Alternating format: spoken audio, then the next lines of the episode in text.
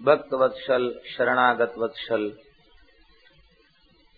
असंख्य कल्याण गुणगण निलय परमानंद कंद चिन्ह मूर्ति।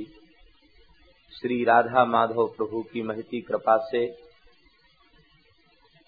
श्री गंगा जी के तट पर बैठकर हम सबको भगवान के दिव्य चरित्रों के स्मरण का सौभाग्य प्राप्त हो रहा है। श्री कपिल भगवान, माता देवहूति का परम दिव्य संवाद उसका आस्वादन हम सबको प्राप्त हो रहा है। प्रातःकालीन वेला में आप सब श्रवण कर चुके हैं। श्री करदम महर्षि के संन्यास्त हो जाने के बाद माता देवहूति भगवान कपिल के चरणों में उपस्थित हुई हैं। भगवान ने प्रसन्न होकर के माता जी को तत्व का उपदेश किया है। परम कल्याण भगवान की प्राप्ति है। भगवान की प्राप्ति के बाद सुख दुख दोनों की निवृत्ति हो जाती है। चित्त का विषयों में लगना यही बंधन है, चित्त का भगवान में रमण करना यही मोक्ष है। ज्ञान वैराग्य भक्ति से युक्त अंतकरण वाले महापुरुष, उनका भगवान के प्रति संपूर्ण आकर्षण हो जाता है। और प्रकृति के प्रति उदासीनता आ जाती है। जब प्रकृति के प्रति उदासीनता आ जाती है, जगत के प्रति उदासीनता आ जाती है तो संसार की कोई वस्तु फिर उन्हें बांधने वाली सिद्ध नहीं होती। आकर्षण ही बंधन का मूल है। श्री ठाकुर हरिदास जी महाराज, उनके निकट दुष्टों ने बेश्या को बेच दिया।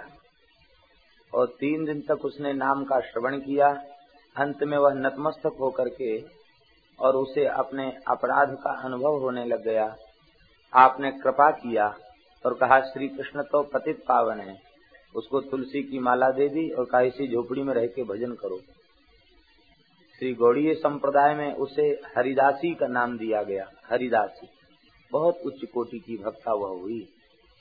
कहने का तात्पर्य यह है कि भगवान के प्रति आकर्षण जिनका प्रकट हो जाता है, फिर कोई उन्हें अपनी ओर आकृष्ट नहीं कर पाता, वह नतमस्तक हो गए।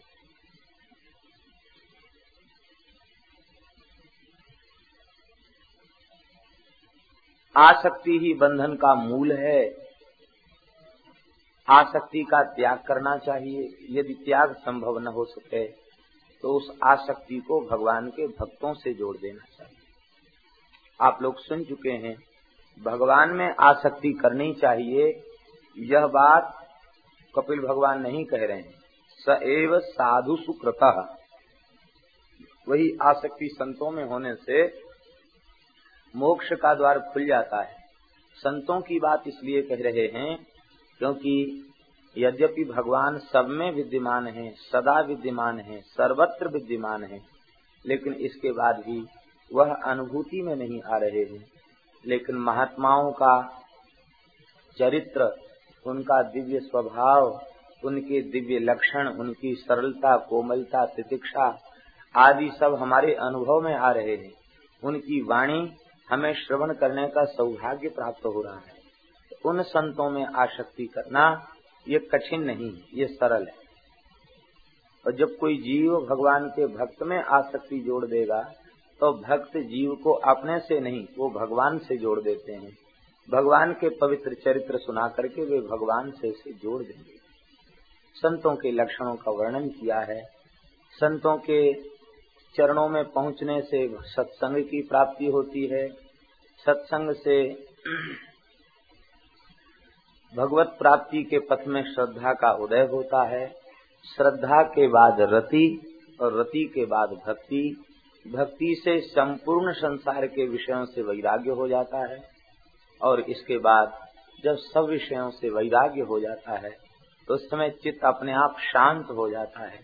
और जब चित्त शांत हो जाता है वृत्ति शांत हो जाती है तो भगवत प्राप्ति का पथ अत्यंत सरल हो जाता है। निमित्ता अनिमित्ता भक्ति का स्वरूप आप लोगों ने श्रवण किया विस्तार पूर्वक और वे निष्काम प्रेम करने वाले भक्त, वे परस्पर जब मिलते हैं तो मेरी ही चर्चा किया करते हैं। उनके चित्त में किसी वस्तु की अभिलाषा नहीं रह जाती। वे पूर्ण निष्काम हो जाते हैं। मेरी इच्छाओं का आदर करते हैं। मेरी चरण कमल की सेवा ही वे चाहते हैं। और जब वे परस्पर प्रेमी मिलते हैं तो सभा जयंते मम पौरुषाणी। परस्पर मिलकर के मेरी चर्चा किया करते हैं। हे माताजी, वे संत जब मेरी चर्चा करते करते डूब जाते हैं मुझमें तो पश्यंती रुचिराण्यम संता है वे फिर मुझे अपने निकट ही देखने लग जाते हैं।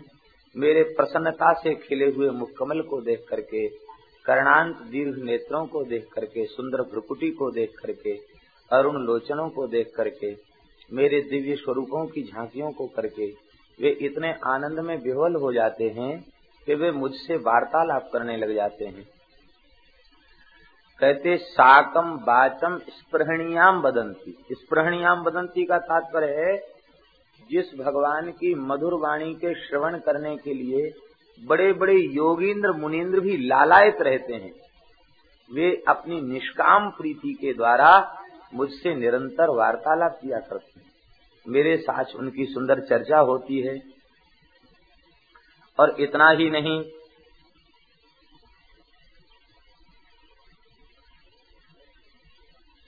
सुंदर दर्शनीय श्री अंग, उदार हास विलास मनोहर चितवन, सुमधुर वाणी से युक्त मेरे जो स्वरूप हैं, उनकी माधुरी में उनका मन, उनकी इंद्रियाँ फंस जाती हैं।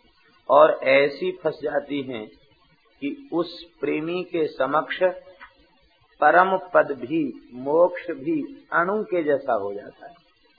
यद्यपि वो मोक्ष नहीं चाहता है, लेकिन फिर भी भगवत प्रेम की महिमा है, उसकी अविद्या का क्षय हो जाता है। हे माता जी इसलिए क्षेमाय पाद मूलम में प्रभुषण तत्व भयम परम कल्याण के लिए जीव मेरी शरण में ही आता है, मेरी शरण में ही आना चाहिए। बड़े बड़े योगी भी अंत में मेरी शरण में ही आते हैं। ये सब चरित्र आप लोग प्रातः काल की बेला में श्रवण कर चुके हैं। उसका क्रम स्मरण रहे, इसके लिए पुनः इसका संक्षिप्त स्मरण कराया गया। भगवान ने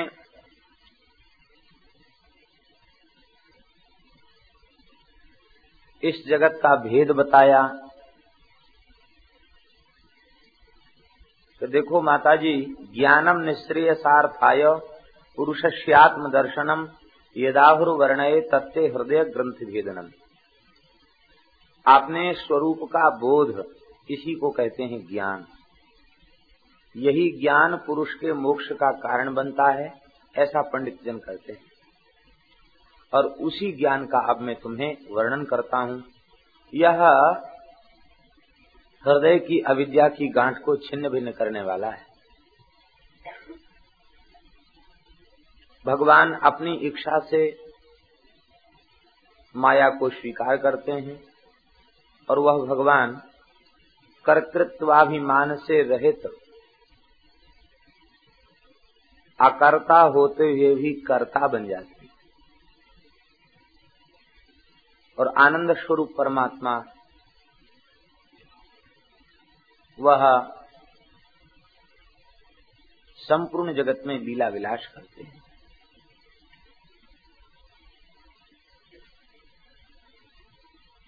जीव भगवान का अंश है।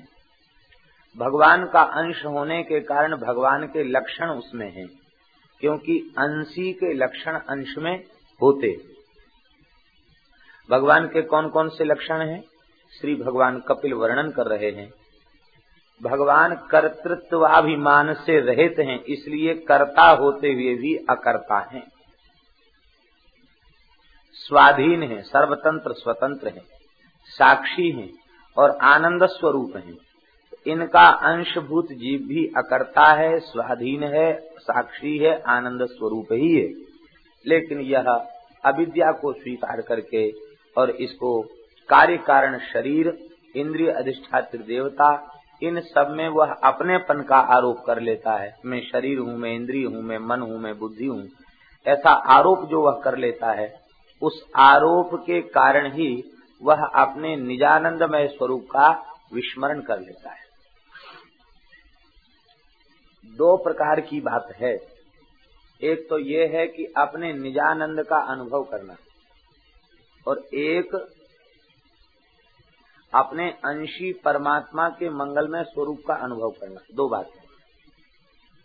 अपने अपने स्वरूप का अनुभव करना उस प्रकार से है, जैसे कोई विधवा नारी अपना श्रृंगार करके दर्पण में अपना मुख देखे और अपने ही रूप का, अपने ही आभूषणों का, अपने ही श्रृंगार का स्वयं आस्वादन करे।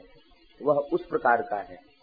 और भगवान की लीला के प्रति आकृष्ट होना, भगवान का अनुभव करना, अंशी परमात्मा का अनुभव करना उस प्रकार से है, जैसे कोई सती साध्वी, सौभाग्यवती पतिव्रता नारी अपने दर्शनीयतम पति के रूप को निहारती।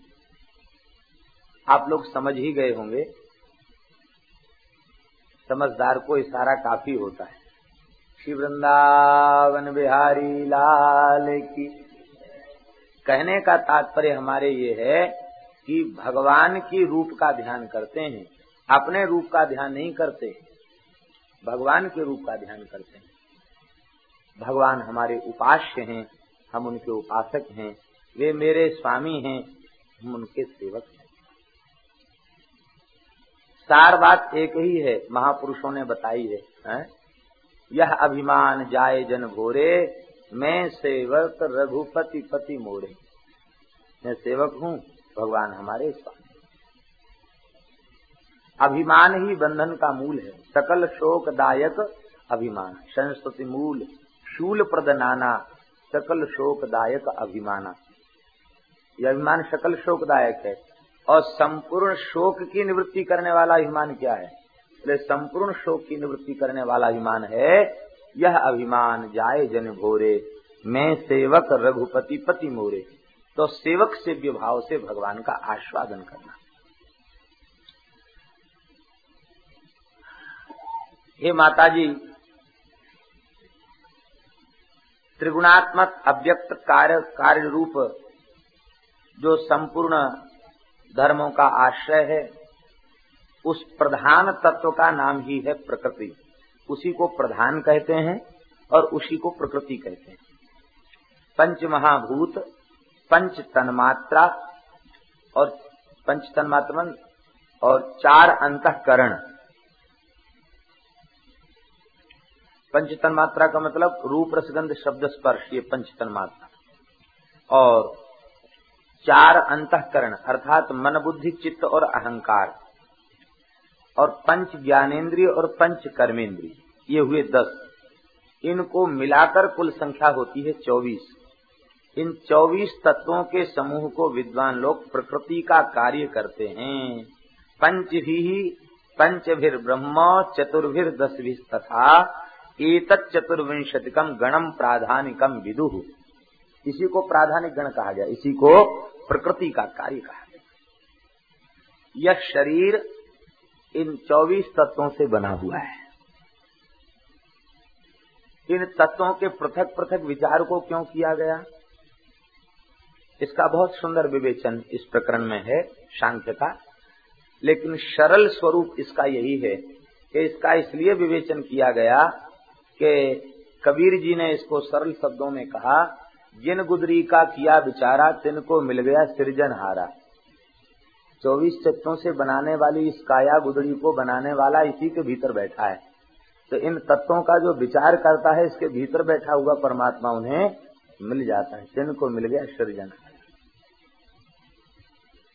काया गुदरी को विस्तारा, देखो संतो अगम अपारा। क्या में जीव, ब्रह्म, अरु, माया, समर्थ ऐसा खेल बनाया? समर्थ परमात्मा ने ऐसा खेल बनाया, किसी काया गुदड़ी में जीव, ब्रह्म और माया तीनों हैं। अचेतन शरीर है, चेतन जीव है और चेतन जीव के भीतर अंतर्यामी परमात्मा ब्रह्म है। ये तीनों तत्व इसी के भीतर विद्यमान है। चेतन जीव और और ब्रह्म, इनके बीच में अचेतन प्रकृति का ही पर्दा पड़ा हुआ है। ये पर्दा हटते ही, अर्थात शरीर और संसार में ममत्व के समाप्त होते ही उस परम तत्व का अनुभव होने लग जाता है। इसकी पद्धति क्या है? बोले, इसकी पद्धति ये है, सरल पद्धति यही है कि नाम के सावन सृजन होई, कुमत मैल सब डारे धोई। भगवान नाम का जप करके अपने शरीर को तन मन प्राण इंद्रिय को शुद्ध कर ले और बस फिर अब गुदड़ी की कर होशियारी दाग न लागे देख विचारी। अब होशियारी ये करना है कि उसमें दाग न लगे। तो नित्य सत्संग और भगवान नाम का आश्रय। ये जब निरंतर और नित्य होता है तो फिर दाग लगता नहीं है। यही इसकी पद्धति है। इसको विस्तार पूर्वक श्री कपिल भगवान ने वर्णन किया है और कहा कि देखो, इन्हीं तत्वों से विराट ब्रह्मांड का निर्माण हुआ और अनंत काल तक एक कारण और जल में वह पड़ा रहा, लेकिन उसमें चेतना नहीं आई। नोद तिष्ठत तदा विराट, नोद तिष्ठत तदा विराट। विराट खड़ा नहीं हुआ। अंत में जब भगवान ने इसके भीतर अंतर्यामी रूप से प्रवेश किया तो यह सलीला दुरुतिष्ठत, यह जल से उठ करके खड़ा हो गया। यह शरीर, इसमें जो चेतना दिख रही है, ये चेतना भगवान की चेतना है। प्रकृति स्थिति पुरुषो नाज्यते प्राकृत गुण ही अविकारात अकृतत्वात निर्गुणत्वात जलार्कवत। ये प्रकृति पुरुष के विवेक से मोक्ष क्या है? कहते, जब यह जीव यह यह समझ लेता है कि जल में पड़े हुई सूर्य के प्रतिबिंब की छाया, जल में पड़ा हुआ सूर्य का प्रतिबिंब, उसके साथ शीतलता, चंचलता आदि गुणों का संबंध नहीं होता। सूर्य का प्रतिबिंब जल में पड़ रहा है। तो जल की शीतलता क्या सूर्य में पहुँचती है? जल की चंचलता क्या सूर्य में पहुँचती है? उसी प्रकार से प्रकृति से विलक्षण वह परमात्मा है। प्रकृति का अधीश्वर वह परमात्मा है। तो प्रकृति के गुण दोष उसमें अनुसज्जित होते नहीं है। ये बात जब समझ में आ जाती है तो वह कर्ता होते हुए अकर्ता और भोक्ता होते हुए अभोक्ता हो जाता है, वह लिप्त होता नहीं। यही इसको बताया। अष्टांग योग का वर्णन करके बताया।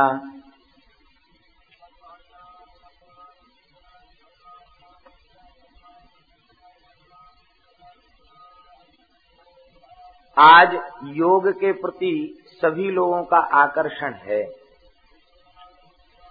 और ये अनुचित भी नहीं है। ठीक है, योग एक शास्त्र है, योग विद्या है अच्छा ही है। लेकिन वस्तुतः योग का जो लक्ष्य होना चाहिए, वह लक्ष्य नहीं रह गया। लक्ष्य बदल चुका है। सब लोग योग के प्रति आकृष्ट हैं। योग के ग्रंथ भी बहुत बिकते हैं और योग के केंद्र भी बहुत खुले हुए हैं और योग के प्रति लोगों का आकर्षण भी है। लेकिन जो लोग योगाभ्यास कर रहे हैं, उनसे एक बात पूछी जाए, आप योग क्यों करना चाहते हैं? तो वे उत्तर देंगे कि हम बहुत बीमार रहते हैं, अस्वस्थ रहते हैं तो स्वस्थ होने के लिए, स्वस्थ बनने के लिए योगाभ्यास करते हैं। यही बात है कि नहीं? ज़्यादा भीड़ इकट्ठी इसलिए हो रही है कि लोग बीमार हैं। स्वस्थ होना चाहते हैं योग के द्वारा। तो अब उनसे पूछा जाए कि योग के द्वारा स्वस्थ होकर फिर आप क्या करना चाहते हैं? भजन करना चाहते हैं कि संसार को भोगना चाहते हैं? तो झूठ बोले तब तो नहीं कुछ कहा जा सकता है। लेकिन यदि सत्य बात वे स्वीकार करें तो यही होगा कि इतने दिन तक संसार को भोगने के बाद भी तृप्ति नहीं भई है। इसलिए ज़्यादा स्वस्थ होकर ज़्यादा दिन तक संसार को भोगना चाहते हैं। तो योग का लक्ष्य भगवान होना चाहिए कि भोग होना चाहिए? भगवान होना चाहिए। तो भगवान लक्ष्य न होकर भोग लक्ष्य हो गया। इसलिए गोस्वामी तुलसीदास जी महाराज ने कहा ग्रशे कली रोग जोग संयम समाधि भलो जो है पोच जो है दाहिनो जो बामरे राम नाम ही सो अंत सभी को खामरे इसलिए राम जपु राम जपु राम जपु बावरे, घोर भव नीर निधि नाम निज नावरे। योग साधन है, योग साध्य नहीं है। साध्य तो भगवान का प्रेम है, साध्य तो भगवान के चरण कमल हैं। योग साधन है, योग साध्य नहीं। योग किस अंश में उपकार करता है साधक का? श्री कपिल भगवान वर्णन कर रहे हैं। योग से लक्षण बक्षे सवीजस्य नृपात्मजे, मनो ये नैव विधिना प्रसन्नम याति सत्पथिम। जिस विधि से मन प्रसन्न होकर के भगवत प्राप्ति के पथ की ओर अग्रसर हो जाए, बस यही योग का लक्षण है। चित्त शुद्ध होकर, प्रसन्न होकर भगवान में लग जाए, यही योग का फल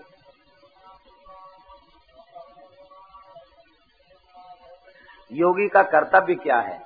कहते, अपनी शक्ति से लगा करके स्वधर्म का आचरण करे, अधर्म का त्याग करे, भगवत अनुग्रह से जो कुछ प्राप्त हो जाए उसमें संतुष्ट रहे और आत्मज्ञानी महापुरुषों के चरणों का पूजन करे, महदाश्रय को स्वीकार करे। ग्राम्य धर्म को त्याग दे, मोक्ष धर्म के प्रति अनुराग करे, मित मेध्यादनम, बहुत कम खाए और पवित्र खाए। एकांत का सेवन करे, अहिंसा सत्य अस्तेय इनका पालन करे। यावदर्थ परिग्रह, जितना अपने निर्वाह के लिए अतिशय आवश्यक हो, उतनी वस्तु का संग्रह करे। ब्रह्मचर्य का पालन करे, तपस्या करे, बाहर भीतर से पवित्र रहे, भगवान का पूजन करे। मौन रहे, आसन को जीत करके रहे, प्राणों को जीत ले, और इंद्रियों को बलपूर्वक बाह्य विषयों से भीतर की ओर मोड़ ले। मन को, बुद्धि को अपने में समाहित कर ले। और इसके बाद एकांत देश में बैठ करके सुचौ देशे प्रतिष्ठाप्यो विजितासन आसनम। पवित्र देश में बैठ करके आसन को जीत करके और तस्मिन स्वस्ति समासीना रिजुकाय समव्य से स्वस्तिकासन से बैठ करके, सीधे बैठ करके सरल आसन से, सरलासन अथवा सुखासन अथवा स्वस्तिकासन से बैठ करके वह भगवान का ध्यान करे। योग की चौरासी आसन योग के कहे जाते हैं। इन चौरासी आसनों में शिव संहिता में भगवान शंकर ने साधकों के लिए चौरासी में से चार आसन प्रधान बताए हैं। वो चार आसन कौन कौन से हैं? स्वस्तिकासन, गोमुखासन पद्मासन और सिद्धासन। ये चार आसन ध्यान करने वाले महात्माओं के लिए श्रेष्ठ और इन चार में सबसे सरल है स्वस्तिकासन, जिसको सुखासन कहते हैं। तो स्वस्तिकासन, सुखासन सबसे सरल है। भगवान ने तस्मिन स्वस्ति समासीना। ये इसलिए कहा कि भक्ति के मार्ग में कोई क्लिष्टता वाली बात नहीं बताई गई। बस भगवान में सहज रति तो है ही है, प्रीति है ही है, सुखपूर्वक बैठ जाए, ज़्यादा देर तक सुखपूर्वक बैठ सके, ऐसे बैठ जाए तो भगवान का ध्यान करे। इन चार आसनों में योग की दृष्टि से भगवान शंकर ने चार आसनों में सिद्धासन को सबसे श्रेष्ठ कहा है। संपूर्ण आसनों का राजा वह सिद्धासन।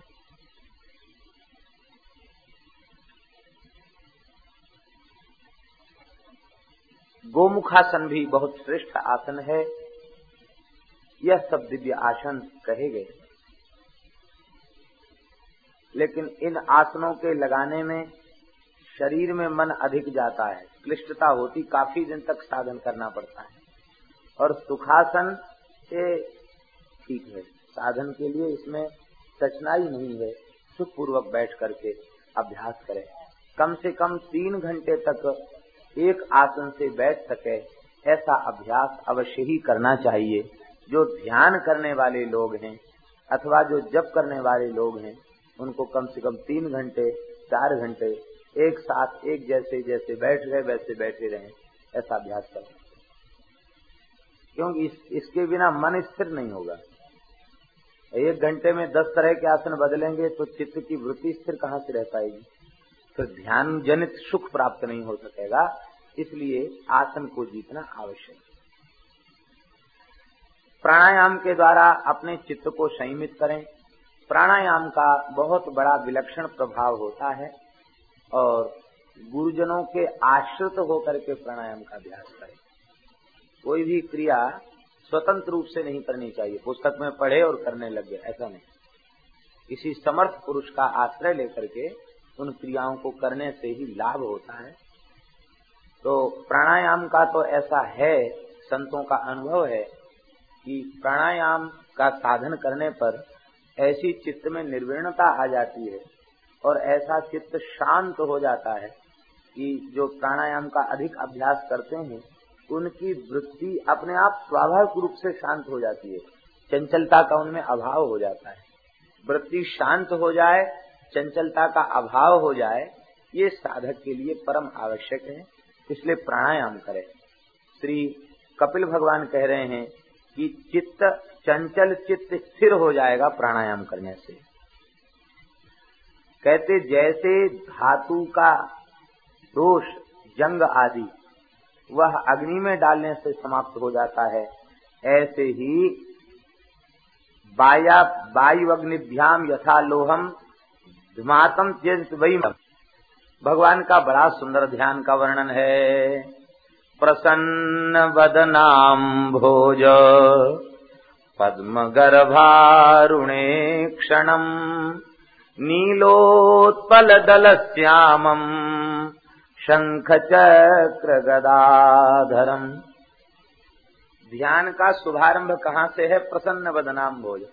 प्रसन्न से है। भगवान का मुख कमल प्रसन्नता से खिला हुआ है। गंभीर मुख कमल का ध्यान नहीं बताया। करुणा आदि भावों से युक्त मुकमल का ध्यान नहीं बताया। प्रसन्नता से मुस्कुराते हुए मुकमल का ध्यान बताया। क्यों बताया?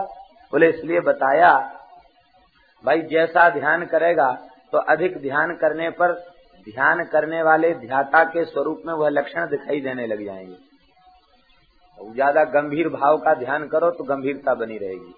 और ये भगवान के भक्त सदा प्रसन्न रहते हैं, सदा मुस्कुराते रहते हैं। क्यों? बोले वे भगवान के मुस्कुराते हुए मुखारविंद का ध्यान करते हैं। तो भगवान के मुस्कुराते हुए मुखारविंद का ध्यान करने से चित्त में कभी उदासी नहीं आएगी। कितने लोग ऐसा मुँह बनाए रहते हैं कि देखकर लगता पता नहीं क्या घटना इनके साथ घट गई है कोई घटना नहीं, स्वाभाविक प्रकृति उनकी हो जाती है। ऐसा नहीं। निरंतर भगवान के प्रसन्नता से खिले हुए मुकमल का जो ध्यान करते हैं, वह प्रसन्नता उनके मुख कमल पर प्रकट हो जाती है। कितने संत ऐसे दर्शन किए हैं कि जब उनका देह त्याग का समय आया और जब देह छूट गया तो उनका मुखर विंद प्रसन्नता से खिल उठा। उनके मृत शरीर में मुस्कान थी। कई संतों का ऐसे दर्शन किया। एक हरिराम बाबा संत थे, बड़े उच्च कोटि के महात्मा, बड़े प्रेमी संत थे। भगवान नाम का बड़ा जप किया था। भगवत साक्षात्कार उन्हें प्राप्त हुआ है। जिस दिन शरीर पूरा होना है, उस दिन दास को सेवा का अवसर मिला स्नान आदि कराया उनको। तो कुछ नाराज़ भी होते थे, गाली भी देते थे। और वो सब उनकी बाहरी क्रिया इसीलिए थी कि लोग हमसे दूर रहे। और वैसे बहुत अच्छे संत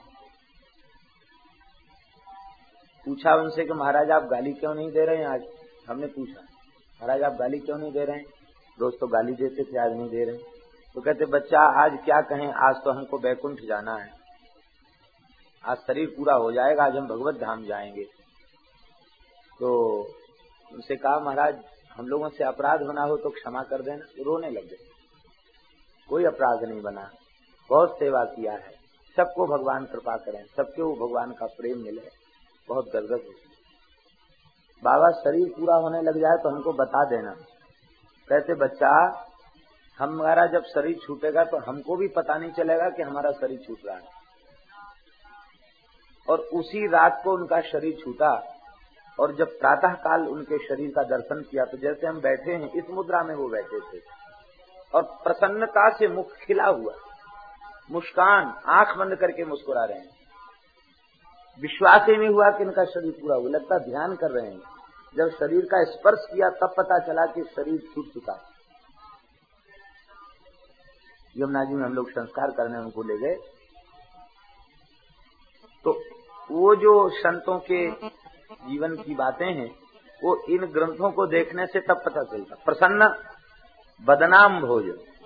ये प्रसन्न मृत्यु के समय तो कष्ट होता है और कष्ट में मुखाकृति विकृत हो जानी चाहिए। लेकिन मृत्यु के काल में भी मुख प्रसन्न है। क्यों? बोले, प्रसन्नता से खिले हुए ठाकुर जी सामने आ गए। बस उनके रूप का दर्शन करते करते शरीर छोड़ दिया। तो वो जो मुस्कान, जो प्रसन्नता है, वो शरीर पर झलकने लग जाती है। प्रसन्न बदनाम भोज, प्रसन्नता से खिले हुए मुख कमल का ध्यान करे। भगवान के कर्णांत दीर्घ कमल दल के समान विशाल नेत्र हैं। नील कमल के समान श्री अंग की शोभा है। शंख चक्र गदा पद्म धारण किए हुए हैं पीताम्बर धारण किए हुए हैं, सुंदर बनमाला है। इस प्रकार से भगवान के सुंदर चतुर्भुज स्वरूप का ध्यान बताया। सबसे पहले भगवान के चरण कमल का ध्यान करे। संचित भगवत चरणारविन्दम् वज्राङ्कुशध्वज सरोरुहलाञ्छनाढ्यम् उत्तुङ्गरक्तविलसन्नख चक्रबाल ज्योत्स्नाभिराहतमहद्रदयान्धकारम् सबसे पहले भगवान के सुंदर लाल लाल अरुणारे चरण कमल का ध्यान करें। सम्यक प्रकार से ध्यान करें। भगवान के सुंदर श्री युगल चरण में चार चिन्हों का ध्यान करें। कौन कौन वज्र, अंकुश, ध्वजा और कमल। इन चार चिन्हों का भगवान के चरण में ध्यान करें। यद्यपि भगवान के श्री चरण में अड़तालीस चिन्ह सुशोभित हैं, लेकिन यहाँ अड़तालीस चिन्ह न बताकर केवल चार चिन्हों को गिनाया। चार चिन्हों को इसलिए गिनाया कि मान लो अड़तालीस चिन्हों के ध्यान में कुछ कठिनाई दिखाई पड़े तो कपिल भगवान ने सरल से सरल कर दिया मार्ग। बोले, अड़तालीस चिन्हों का ध्यान न बन सके तो कम से कम चार चिन्हों का ध्यान तो अवश्य ही करना चाहिए। अंकुश, अंबर, कुलिश, कमल जब ध्वजा धेनुपद शंख, चक्र, स्वस्तिक, जम्बु, फल, कलश, सुधार्द। अर्ध चंद्र षटकोण मीन बिंदु ऊरध रेखा अष्टकोण त्रैकोण इंद्रधनु पुरुष विशेखा नित बसत एते मंगलदायका। चरण चिन्ह रघुवीर के संतन सदा सहायका चार चिन्हों का ध्यान क्यों करे? बोले, साधकों को चार चिन्हों का ध्यान परम आवश्यक है। सबसे पहले किसका ध्यान बताया? वज्र का ध्यान। वज्र के द्वारा इंद्र ने पर्वतों को विदीर्ण किया। तो पाप रूपी पहाड़ को विदीर्ण करने वाला है वज्र का ध्यान। जब तक पाप रूपी पर्वत विदीर्ण नहीं होगा चूर चूर नहीं होगा, तब तक भजन के मार्ग में श्रद्धा का उदय नहीं होगा। विश्वास ही नहीं होगा। स्वल्प पुण्य बताम राजन विश्वासो नहीं बजाए थे पुण्य की कमी होगी तो भगवान की भक्ति के पथ में विश्वास नहीं होगा। और विश्वास के बिना भक्ति बनेगी नहीं। बिन विश्वास भक्ति नहीं, तही बिन द्रवही न राम। राम कृपा बिन सपने हूँ, जीव न लह विश्राम। बिना विश्वास के कुछ भी संभव नहीं है। तो हमारा विश्वास पुष्ट हो, पाप नाश हो, और विश्वास दृढ़ हो, यह पहली आवश्यकता साधकों की है। इसलिए भगवान के चरण में चिन्हित वज्र चिन्ह का ध्यान करें। दूसरा चिन्ह है अंकुश। ये अंकुश क्या एक अस्त्र होता है, आपने देखा होगा। हाथी को चलाने वाले जो महावत होते हैं, वो अपने हाथ में अंकुश रहते हैं, रखते हैं। और इतना प्रचंड बलवान, मदमत्त हाथी उस छोटे से अंकुश के बस में हो जाता है। ऐसे ही मदमत्त हाथी है मन। मन है मतंग मतवारो हाथ आवे नाही। यही मतवाला हाथी है मन। इस मन रूपी मतवाले हाथी को बस में करने के लिए भगवान के चरण में चिन्हित अंकुश चिन्ह का ध्यान करना चाहिए। अंकुश का ध्यान करने से मन वश में हो जाए। अर्जुन से अधा अर्जुन से अधिक मन का निग्रह करने वाला कोई हो सकता है क्या? जो देवलोक में बैठकर उर्वशी जैसी अप्सरा का दर्शन करके भी अपने मन को शांत रख सकते हैं और एकांत में प्रणय की याचना करने के बाद भी जिनका चित्त सर्वथा निर्विकार रह सकता है, उनका अपने मन के ऊपर कितना अधिकार है, ये कहा नहीं जा सकता। ऐसे महापुरुष हैं अर्जुन। और वे अर्जुन कह रहे हैं चंचलम भी मन कृष्ण प्रमाथि बलभद्र बलभद्रढ़ तस्याहम निग्रह मन्ये बायो इव सुदुष्करम। भगवान ने विशेष महत्व नहीं दिया इस प्रश्न को, और एक ही बात कही अभ्यास कौन से वैराग्य थे अभ्यास और वैराग्य, इनसे मन का निग्रह करें। तो किस चीज़ का अभ्यास? बोले, भगवान के ध्यान का अभ्यास, भगवान के नाम का अभ्यास। दास की तो यही समझ में आता है अभ्यास माने पुनः पुनः आवर्तन को अभ्यास कहते हैं।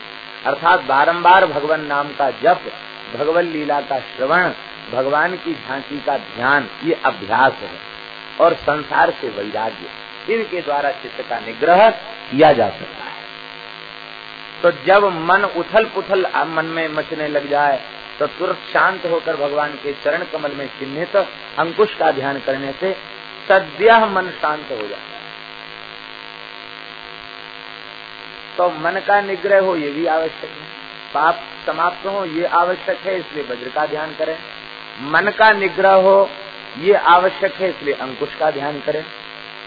तीसरा चिन्ह है ध्वजा। ध्वजा का ध्यान करने से निर्भयता आती है। क्योंकि एक विशेष बात है, वो ये है कि कई बार भगवान के भजन में लगे रहने वाले साधक भी कई बार अत्यंत निराश हो जाते हैं, उदास हो जाते हैं, दुखी हो जाते हैं और फिर ये सोचने लगते हैं कि वस्तुतः अभी मैं कृतार्थ नहीं हुआ। जबकि होना ये चाहिए कि एक भी नाम ले लिया गया है तो कृतार्थता का अनुभव होना चाहिए। एक बार भी कह दिया गया कि मैं भगवान का हूँ तो अब मैं कृतार्थ हो गया, यह अनुभव होना चाहिए। लेकिन वह बहुत कुछ करने के बाद भी कृतार्थता का अनुभव नहीं कर पाता। मैं कृतकृत्य हो गया, कृतार्थ हो गया, यह अनुभव वह नहीं कर पाता। और चित्त में उसके बेचैनी मचने लग जाती है। इस बेचैनी को दूर करने का उपाय क्या है? बोले, भगवान के चरण कमल का ध्यान करते समय ध्वजा के ध्यान में अपने चित्त को स्थिर कर दे। ध्वजा का ध्यान करने से वो जो दुख, अवसाद, विषाद के जो भाव हैं, भय, उद्वेग आदि के जो भाव हैं, वे समाप्त हो जाएँगे और निर्भयता प्राप्त होगी। सैनिकों का उत्साह तब तक कम नहीं होता जब तक उनकी सेना का ध्वज झुके नहीं। ध्वज सही सलामत बना रहे तो सैनिकों के लड़ने का उत्साह कम होता नहीं है। ऐसे ही अविद्या माया से लड़ने में साधक का उत्साह कम नहीं होता जब ध्वजा का दर्शन उसे होता। और अधिक उसका उत्साह बढ़ता चला जाता है, इसलिए ध्वजा का ध्यान चौथा चिन्ह है कमल। कमल में भगवती लक्ष्मी विराजमान। है भगवान के चरण कमल रूपी चिन्ह में कौन विराजमान है? बोले, प्रेम रूपी संपत्ति की अधिष्ठात्री भक्ति महारानी चरण कमल चिन्ह में विराजमान है। तो कमल चिन्ह का ध्यान करने पर प्रेम रूपी संपत्ति की अधिष्ठात्री भक्ति महारानी कृपा करती हैं और प्रेम रूपी संपत्ति उसे प्राप्त होती है। तो सबका फल है प्रेम की प्राप्ति, प्रेम रूपी संपत्ति की प्राप्ति।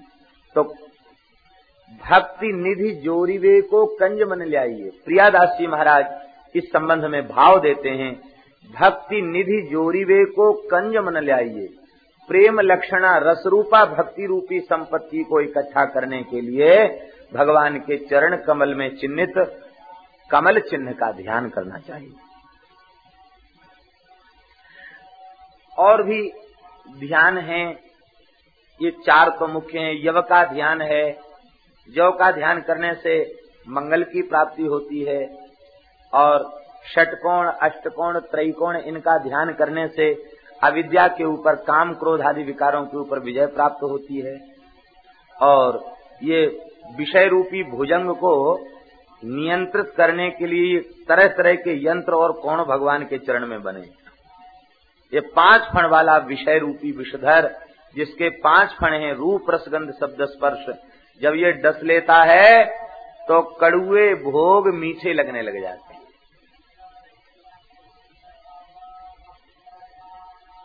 सांप जिसे डस लेता है, उसको नीम की पत्ती मीठी लगती है। तो विषय रूपी भुजंग जब डस लेता है तो संसार के कड़ुए विषय भोग, वे उसे मीठे लगने लग जाते हैं। तो इनसे बचाने के लिए अष्टकोण, त्रैकोण, ये सब काम रूपी कटक को समूल नष्ट करने के लिए इंद्रधनुष है इंद्रधनुष मीन का चिन्ह वशीकरण करने के लिए, अपने प्रियतम को वश में करने के लिए मीन का चिन्ह है। अर्धचंद्र का चिन्ह इसलिए है, जैसे अर्धचंद्र पूर्ण चंद्र नहीं, अर्धचंद्र। अर्धचंद्र का मतलब बढ़ने वाला चंद्रमा। तो हमारा भाव रूपी चंद्र निरंतर बढ़ता रहे, घटे नहीं। तो जब भाव में न्यूनता आने लग जाए तो अर्धचंद्र का ध्यान करे तो भाव बढ़ने लग जाए।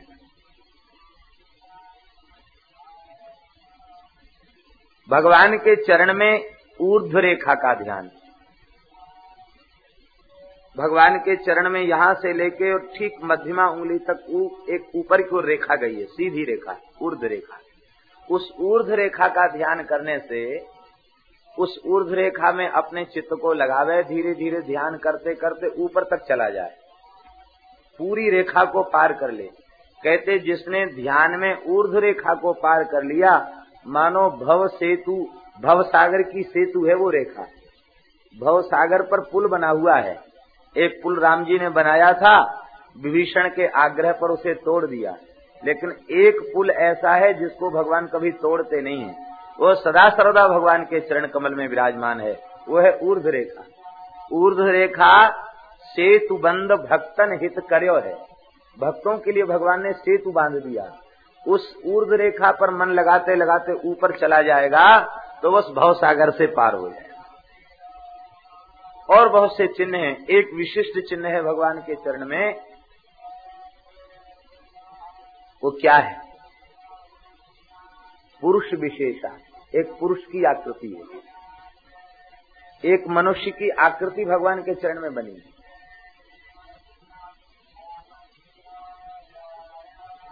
श्री राधा कृष्ण के चरण चरण चिन्ह, श्री सीताराम जी के चरण चिन्ह, श्री लक्ष्मी नारायण के चरण चिन्ह, इनमें भेद नहीं है। क्योंकि मूल में तो एक ही है ना इसे भेद नहीं है। अंतर क्या है? बोले, अंतर ये है कि श्री श्याम सुंदर के दाहिने चरण में जो चिन्ह है, वो श्री प्रिया जी के बाएँ चरण में है। और जो श्री प्रिया जी के बाएँ चरण में है, वो श्याम सुंदर के दाहिने चरण में है। और जो श्याम सुंदर के वाम चरण में है, वो दाहिने। माने व्यतिक्रम से ये चिन्ह है। बाकी दोनों युगल के चरणों में एक ही प्रकार के चिन्ह है। श्री श्री जी के जो दाहिने चरण के चिन्ह है, वो भगवान के वाम चरण के चिन्ह है। और जो श्री जी के वाम चरण के चिन्ह है, वो भगवान के दाहिने चरण के चिन्ह है। बस इतना भी। तो श्री जी के चरणों में भी एक पुरुष की आकृति है।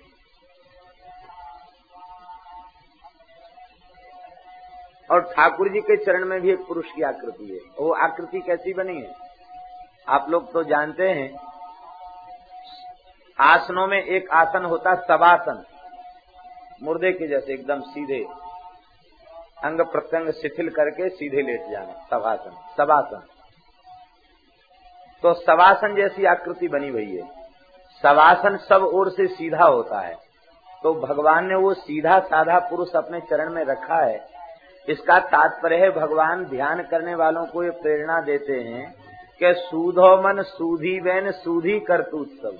मन भी सीधा हो, वाणी भी सीधी हो बुद्धि में भी छल कपट न हो, ऐसा सीधा साधा सज्जन भक्त उसे मैं भव चक्र में भटकने नहीं देता, उसे तो चरण में रख लेता हूँ। देखो ये सीधा साधा हमारे चरण में है। दूसरा भाव उस पुरुष के चिन्ह से भगवान ये देखते हैं कि हे संसार के मनुष्यों, तुम्हारा अंतिम आश्रय हमारे चरण कमल ही है। जब तक यहाँ आश्रय नहीं मिलेगा, तब तक भटकते रहोगे, इसलिए मेरे चरण में आ जाओ। मेरे चरण में आने पर ही स्थिरता मिलेगी। पुरुष विशेष का सीधे साधे लोग, निश्चल, निष्कपट, सरल प्रकृति के लोग संसार में भले ही असफल हों, भगवत प्राप्ति के पथ में वे ही सफल हैं।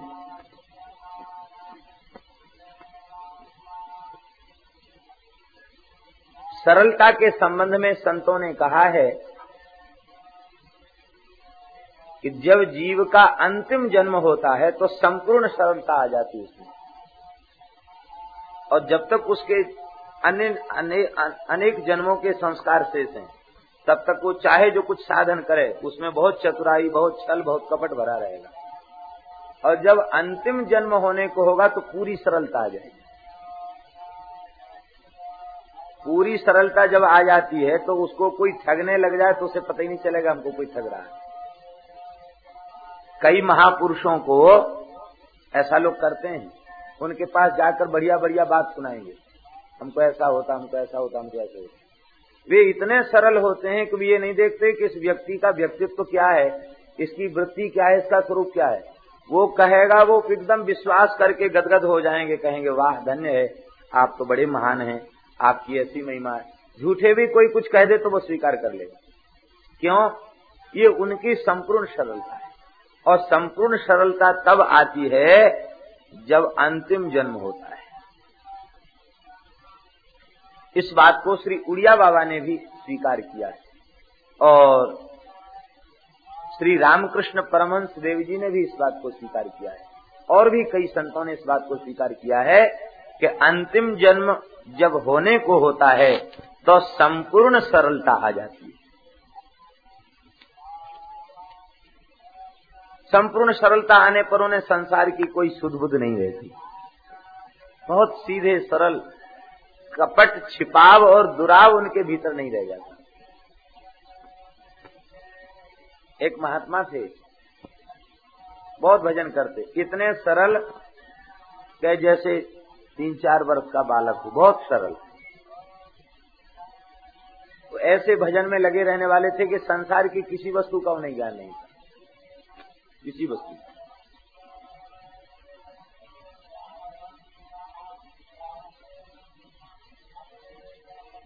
उनका नाम था सुदर्शन दास जी, हमारे गुरु भाई ही थे। निरंतर भजन करने वाले। इतने सरलता उनको प्राप्त हो गई। मथुरा में एक मंदिर है, सत्यनारायण मंदिर, वहाँ बैठे थे। तो एक भगत आया। ठग आया कोई मंदिर में, चोर। और एक लोटा में पाँच पैसा, दस पैसा, बीस पैसा, पच्चीस पैसा भर के लाया। वो इतने सरल थे कि उनको रुपया का भी ज्ञान, कोई ज्ञान ही नहीं था संसार का। भजन को छोड़ के दूसरा ज्ञान नहीं था। तो वो बोला कि देखो महाराज, हमको आप शिष्य बना लीजिए, ये सब पैसा हम आपको भेंट कर देंगे। आप मंदिर का निर्माण करा लेना, सब बढ़िया आपकी व्यवस्था चलेगी। ये इतने सीधे थे कि ये नहीं समझते थे कि इतना पैसा, इसका क्या महत्व है? तो मन में सोचने लगे कि हमारे गुरु महाराज को मंदिर की व्यवस्था में कुछ खर्च करना पड़ता है तो क्यों ना हम इसको शिष्य बना के ले लें। तब उनकी याद आई कि गुरुजी ने तो आज्ञा दिया नहीं तो बिना गुरुजी के आज्ञा कोई काम करना नहीं चाहिए। तो जेठ की दोपहरी में कोई वाहन नहीं मिला, मथुरा से पैदल भाग के वृंदावन आए। महाराज को दंडोत करके बोले कि महाराज, एक बहुत बड़ा आदमी आया है, एक लोटा भर के पैसा है। कहता, हमको चेला बना लीजिए, सब मंदिर का खर्च चल जाएगा। महाराज समझ गए कि तो भोला भाला साधु है, ज़रूर कोई ठग आ गया मंदिर में। कहीं भगवान के विग्रह उठा के न ले जाए। महाराज बोले, वो तो ठग है, भगा देना उसको। अरे राम राम, तुम मंदिर सूना छोड़ के चले आए। बंद करके आए हो नहीं? बोले, भगत बैठा है मंदिर में। हम तो छोड़ के चले आए। अब देखो भगवान की लीला, प्रत्यक्ष लीला क्या हुई तो उस चोर ने प्रयत्न किया वस्तुओं को उठाने का। और उठा भी लिया कई चीज़ों को उसने, मंदिर की, पार्षद वगैरह, बटोर लिए। और बटोर के रख के चलने लग गया तो जहाँ बैठा वहीं जड़ हो गया। वहाँ से हिलना डुलना बंद। बहुत कोशिश किया, न चिल्ला पाया, न बोल पाया, न उठ पाया, जहाँ बैठा वहीं का वहीं बैठा रह गया। और महात्मा फिर वहाँ से पैदल दौड़े भय आए मत वृंदावन से। फिर वहाँ पहुँचे। और गुरुजी ने कहा था, बड़े आज्ञाकारी थे। गुरुजी ने कहा था, डंडा मार के भगाना। तो डंडा उठाया। और जैसे उसकी पीठ में डंडा लगाया उसकी जड़ता दूर हो गई, वो सामान छोड़ के भग गया। तो देखो उनकी सरलता के कारण भगवान ने कैसी लीला उनके साथ। बहुत सरल टेंपू में बैठ के आते तो पैसा गिनना जानते हैं। टेंपू वाले को सब पैसा दे देते। अब ईमानदार हो तो वापस कर दे तो नहीं तो सब पैसा दे के कहते, भैया, हमें वृंदावन जानो अब हम वृद्ध हैं, अब हम पैदल चल नहीं सकते हैं। अब इतना ही पैसा हमारे पास है। आपको लेना हो तो ले लो, नहीं तो हमको उतार दो। इतने सीधे। और भजन करते करते उनका देह छूट आप लोग कहेंगे, ये पागलपन पागलपन नहीं है। ये पूरी सरलता है। ऐसा कब होता है, जब संसार का चिंतन नहीं बनता, तब ऐसा होता है। और जब तक संसार का चिंतन बनेगा, तब तक ऐसी स्थिति कहाँ आने वाली? एक संत और ऐसे ही सरल थे। भजन करते करते भगवत धाम चले गए। ठीक समय से उठना, नित्य यमुना स्नान करना और भजन करना। दूसरा कोई काम नहीं, सेवा करना और भजन करना। एक दिन महाराज जी ने पूछा, बाबा, दामोदर दास जी नाम था उनका दामोदर दास कितना समय हो गया? तो उन्होंने जीवन में घड़ी नहीं देखी थी। घड़ी तो सामने लगी थी मंदिर में, लेकिन उन्होंने प्रयास ही नहीं किया कि घड़ी में कैसे बचता क्या बचता देखने का उन्होंने प्रयास ही नहीं। ऐसे करके देखने लग गए। देखते देखते बोले, बताता कि महाराज? हम तो राम राम करना जानते, घड़ी देखना नहीं जानते। अरे, बता क्या, कितना बज गया? तो कहते, महाराज, हमें पतो नहीं है। छोटी सुई, बड़ी सुई से चार अंगुल दूर है। अब आप हिसाब लगा लीजिए। छोटी सुई, बड़ी सुई से चार अंगुल दूर है, अब आप हिसाब लगा लीजिए कितना बच गया। हम तो राम राम करना जानते और कुछ जानते नहीं। महाराज को डांट रहे थे, महाराज महाराज जी हंसने लग गए, उनका गुस्सा भी खत्म हो गया। और वे महात्मा स्नान करके आए, हाथ में माला लेके बैठे, तिलक धारण करके, और बस भजन करते करते भगवत धाम चले गए। तो ये ये उदाहरण इसलिए दे रहे हैं कि ये घटित उदाहरण है। ज़्यादा दिन पुराने उदाहरण नहीं है। कहने का तात्पर्य, इस तरह का जो सरल भाव जिनमें होता है, उनका भजन बनता है। तो इसलिए सरल हो जाओ। सरल हो जाओ, एकदम सरल हो जाओ। छिपाव, दुराव क्यों करना, किससे करना? श्री ठाकुर जी से कोई बात छिपी हुई है क्या? वो भगवान, सबके हृदय में अंतरयम रूप से विराजमान है। तो छल किसके साथ करना? कपट किसके साथ करना? छिपाव, दुराव किसके साथ करना? एकदम सरल हो जाए। कोई हमें ठग ले बहुत अच्छी बात। हम किसी दूसरे को न ठगें। सरलता से हमारा कोई घाटा भी हो जाए तो घाटा क्या होगा? संसार का घाटा होगा। और संसार का घाटा तो नाशवान संसार है ही है। वो घाटा बाद में भी होना ही था। पहले हो गया तो क्या अंतर आया? लेकिन भजन के मार्ग में यदि कोई घाटा हो गया तो वो तो बहुत भयंकर घाटा है। उससे बड़ा कोई घाटा नहीं। इसलिए एकदम सरल बन जाए। ये शिक्षा देने के लिए भगवान ने अपने चरण में एक पुरुष का चिन्ह धारण किया है। तब प्रश्न उठा कि सरलता कैसे आवे? बोले, सरलता आएगी भगवान के चरण में चिन्हित उस पुरुष का ध्यान करने से सरलता आ जाएगी। भगवान के चरण में जो पुरुष की आकृति है, उसका ध्यान करोगे तो सरलता आ जाएगी। ये वर्णन किया है, भगवान के चरण कमलों का ध्यान करे। भगवान के सुंदर चरण महावर का ध्यान करे, भगवान की सुंदर नखमणि चंद्रिका का ध्यान करे। उत्तुंग रक्त बिलसन नख चक्रवाला ज्योत्नाभिराहत महदयान्धकारम भगवान की नखमणि चंद्रिका का ध्यान करे, उस नखमणि चंद्रिका की जो उज्जवल छटा है, उस छटा का ध्यान करते ही हृदय का संपूर्ण अंधकार दूर हो जाता है, अविद्या का अंधकार निवृत्त हो जाता है। ये भगवान की नखमणि चंद्रिका क्या है?